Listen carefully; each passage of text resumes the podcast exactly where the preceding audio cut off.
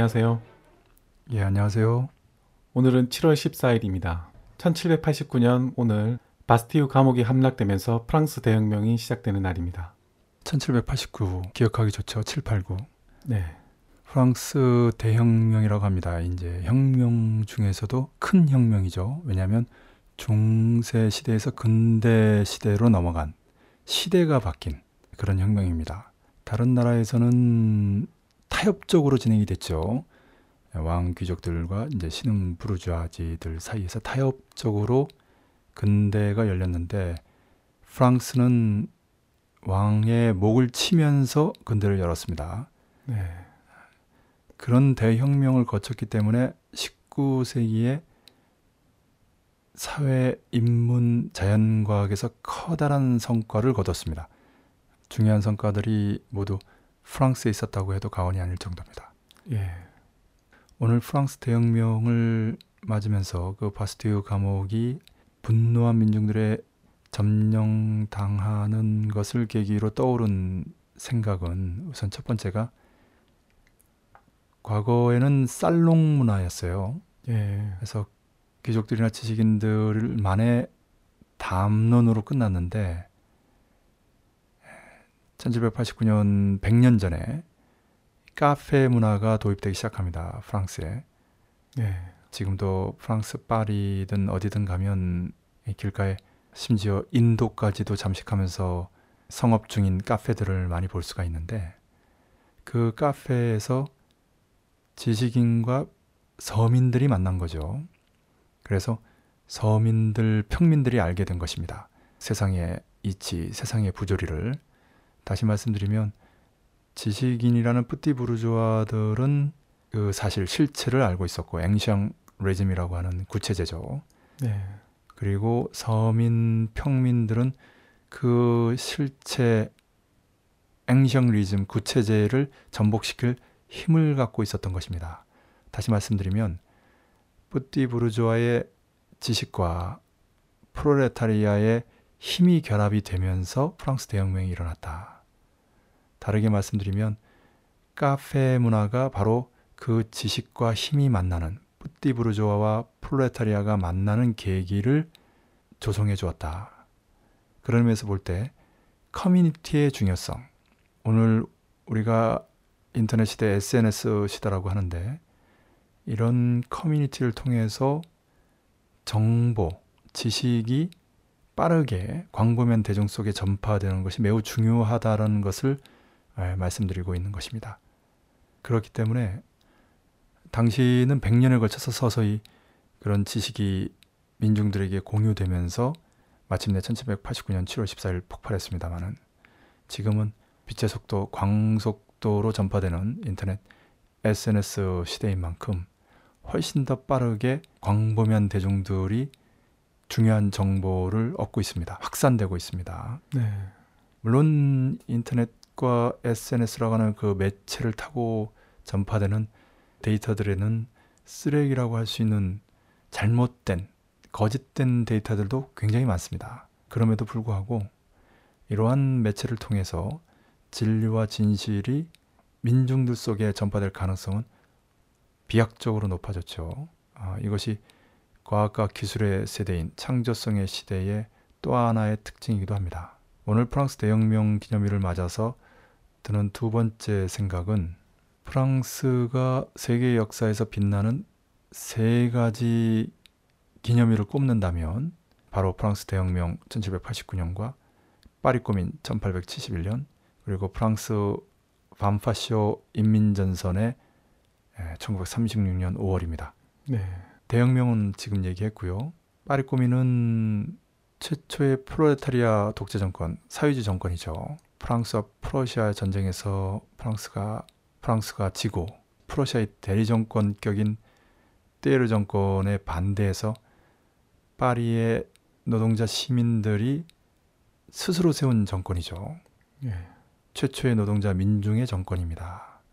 비록 당적인 지도가 없었고 그래서 전략 전술적으로 부족해서 초기에 띠에르 세력을 제압하지 못하고 또 금융에 대한 관점도 없었고 그래서 띠에르 세력이 은행에서 돈을 빌려가지고 프러시아에 포로로 됐던 프랑스 군인 40만으로 파리 꼬민의 꼬뮤나르 전사들을 진압하고 학살하죠. 그럼에도 불구하고 노동자 민중의 세상을 이뤄낸 그 경험과 그 실패에서 교훈을 얻은 프랑스 진보주의자들은 이후 진보적인 정당 나아가 공산당까지 창당하게 됩니다. 네.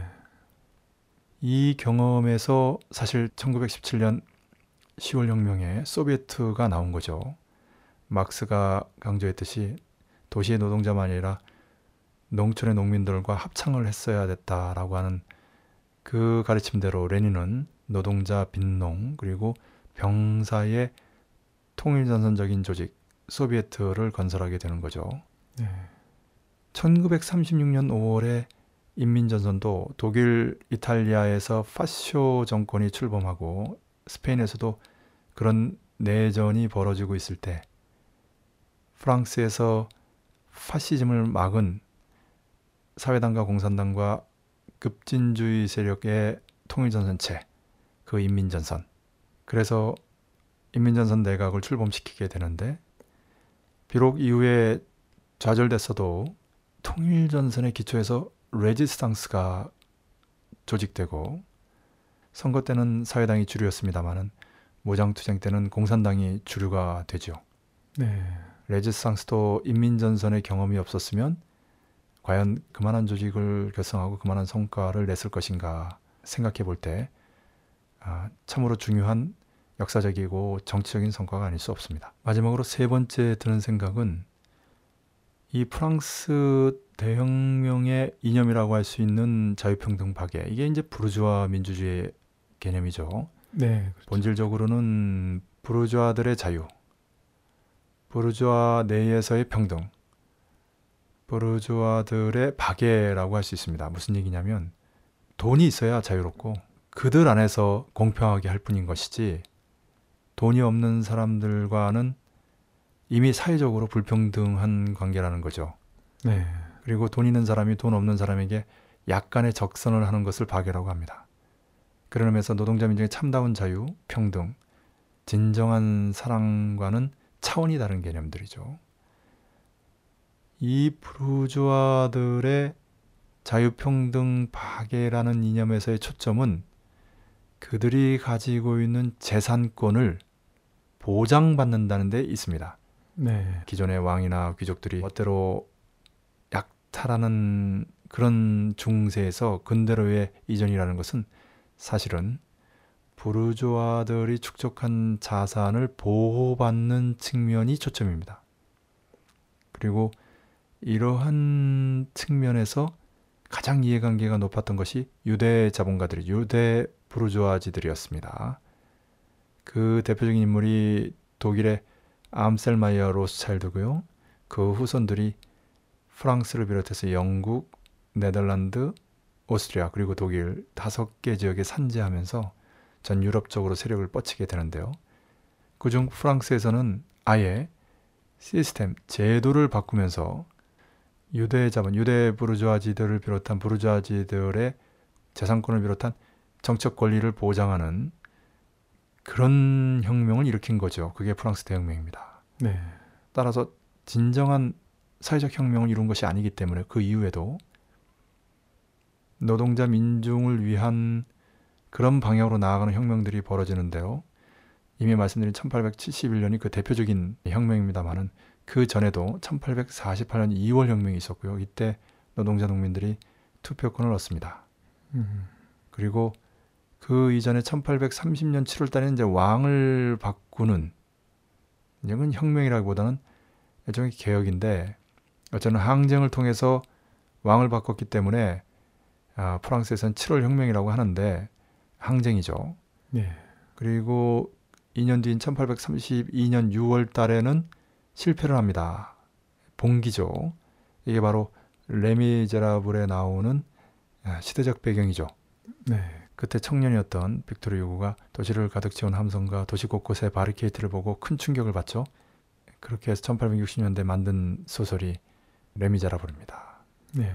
불쌍한 사람들, 비참한 사람들의 생활을 따뜻한 시선으로 바라보고 그 속에서 희망을 찾아나가는 긍정성과 함께 역시 종교적 한계를 벗어나지 못한 그리고 여러 가지 과장된 수법에 낭만주의적인 표현의 한계가 있습니다만은 그럼에도 불구하고 작품에 맥박치는 휴머니즘이 오늘날에도 수많은 사람들을 감동시키죠. 좀 다른 얘기입니다만은 김연아가 세계 선수권 대회에서 우승을 차지하면서 빙상계에 화려하게 복귀하는데 그 프리 종목에 펼쳤던 작품이죠. 네.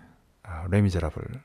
지금 생각하면 그 작품을 동계올림픽 때 연기했으면 어땠을까라는 생각이 듭니다. 그만큼 감동적이었거든요. 네. 아, 물론 아디오스 노니노 그 곡은 마지막을 장식하는데 또 절제의 미학이 돋보이는 한층 더 성숙한 측면도 없지 않았습니다만은 네. 아, 좀 더 대중적으로 많은 사람들에게 감동을 줬으면 동계올림픽 개최국이 보였던 텃세를 넘어서는 부당한 그런 경향마저도 압도할 수 있지 않았을까라는 생각도 듭니다.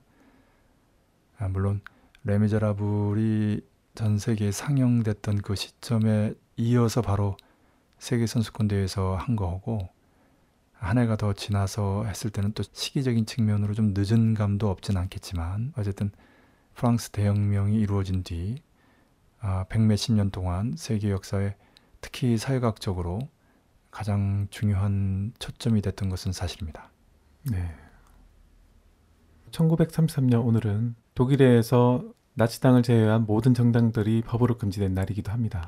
예, 그게 바로 나치고 파시즘이죠. 예. 뭐 길게 볼 거 없습니다. 뭐 바이마르 헌법에 기초한 긴급 명령권을 뭐 히틀러가 정말 잘 사용했다. 음. 뭐 유대 자본의 힘을 가지고 경제를 회복한 뒤에 일정하게 민심을 얻고서는 이제는 유대 자본을 치면서 오히려 민심을 더 크게 얻고 그렇게 축적한 경제력 군사력으로 1차 대전에 패배를 싣고 2차 대전을 일으키는 프랑스까지 점령하면서 마치 독일인민들에게 신처럼 숭상받게 되는 그런 히틀러의 당이 나치당이고 그 히틀러의 파시적인 본질이 드러난 사건이 바로 이런 사건이죠. 네. 근데 문제는 세기가 바뀌어서 지구 저편의 남코리아에 과거 군사 파쇼 시절도 아닌 이 광명정대한 21세기에 그런 파쇼적인 행태가 재현되고 있다는 것입니다. 바로 통합 진보당에 대한 강제 해산 조치죠. 네. 헌법재판소에 위원정당 해산을 위한 심판 청구가 제기됐는데요. 파시즘을 겪은 독일에서도 자유민주 기본질서를 부정했다고 해서 독일 공산당만 해산이 됐을 뿐 그럼에도 불구하고 그 정당원들은 버젓이 활동하고 있죠. 네. 지금 유럽에 또 어느 나라에 이렇게 정당이 해산되고 있는지 묻지 않을 수 없습니다. 심지어 남코리아의 통합진보당은 공산당도 아니고 자유민주 기본 질서를 부정하고 있는 것도 아니거든요. 네. 다시 말씀드려서 전 세계의 공산당이 합법화된 시기에 독일에서 유일하게 공산당이 해산됐는데 그것은 자유민주 기본 질서를 부정한다는 이유에서였고 그나마도 그 정당원들의 활동은 합법적으로 보장이 되고 있어요. 네. 그런데 남코리아는 공산당도 아닌 자유민주 기본 질서를 부정하지 않는 진보 정당이 해산 청구 상태에 있는 거죠. 그런 의미에서 현 박근혜 이른바 정권의 본질을 파시즘이라고 해도 과언이 아니다. 실제로 또 다른 측면에서 아베 파시오 내각과 함께 발을 맞추고 있지 않습니까? 네. 아베가 집단적 자유권 행사 결정. 정확하게 말하면 집단적 자위권 행사 가능 헌법 해석 변경의 각의 결정을 내리자 일본에 있는 양심적 지식인들과 시민들이 No Abe, No fascism, No war 이렇게 구호를 외치면서 시위를 하고 있고 이것은 세계에서 이러한 차원의 국제연대 할 때에도 같은 구호가 외쳐지고 있습니다. 네. 다시 말씀드리면 아베 내각은 파쇼 내각이라는 거고 그 아베 내각과 동전의 양면처럼 마치 존재와 그림자처럼 따라다니는 한마디로 아베 정권의 파쇼적 본질이 드러나고 있는 상황에서 그 아베 내각과 괴를 같이 하는 본질상 아무런 차이가 없는 박근혜 정권이야말로 또 다른 파쇼 정권이 아닐 수 없습니다. 예, 잘 들었습니다. 역시 역사 속에서 뼈저린 교훈을 얻는 게 무엇보다도 중요하다는 생각이 듭니다. 오늘도 수고하셨습니다. 예, 수고하셨습니다.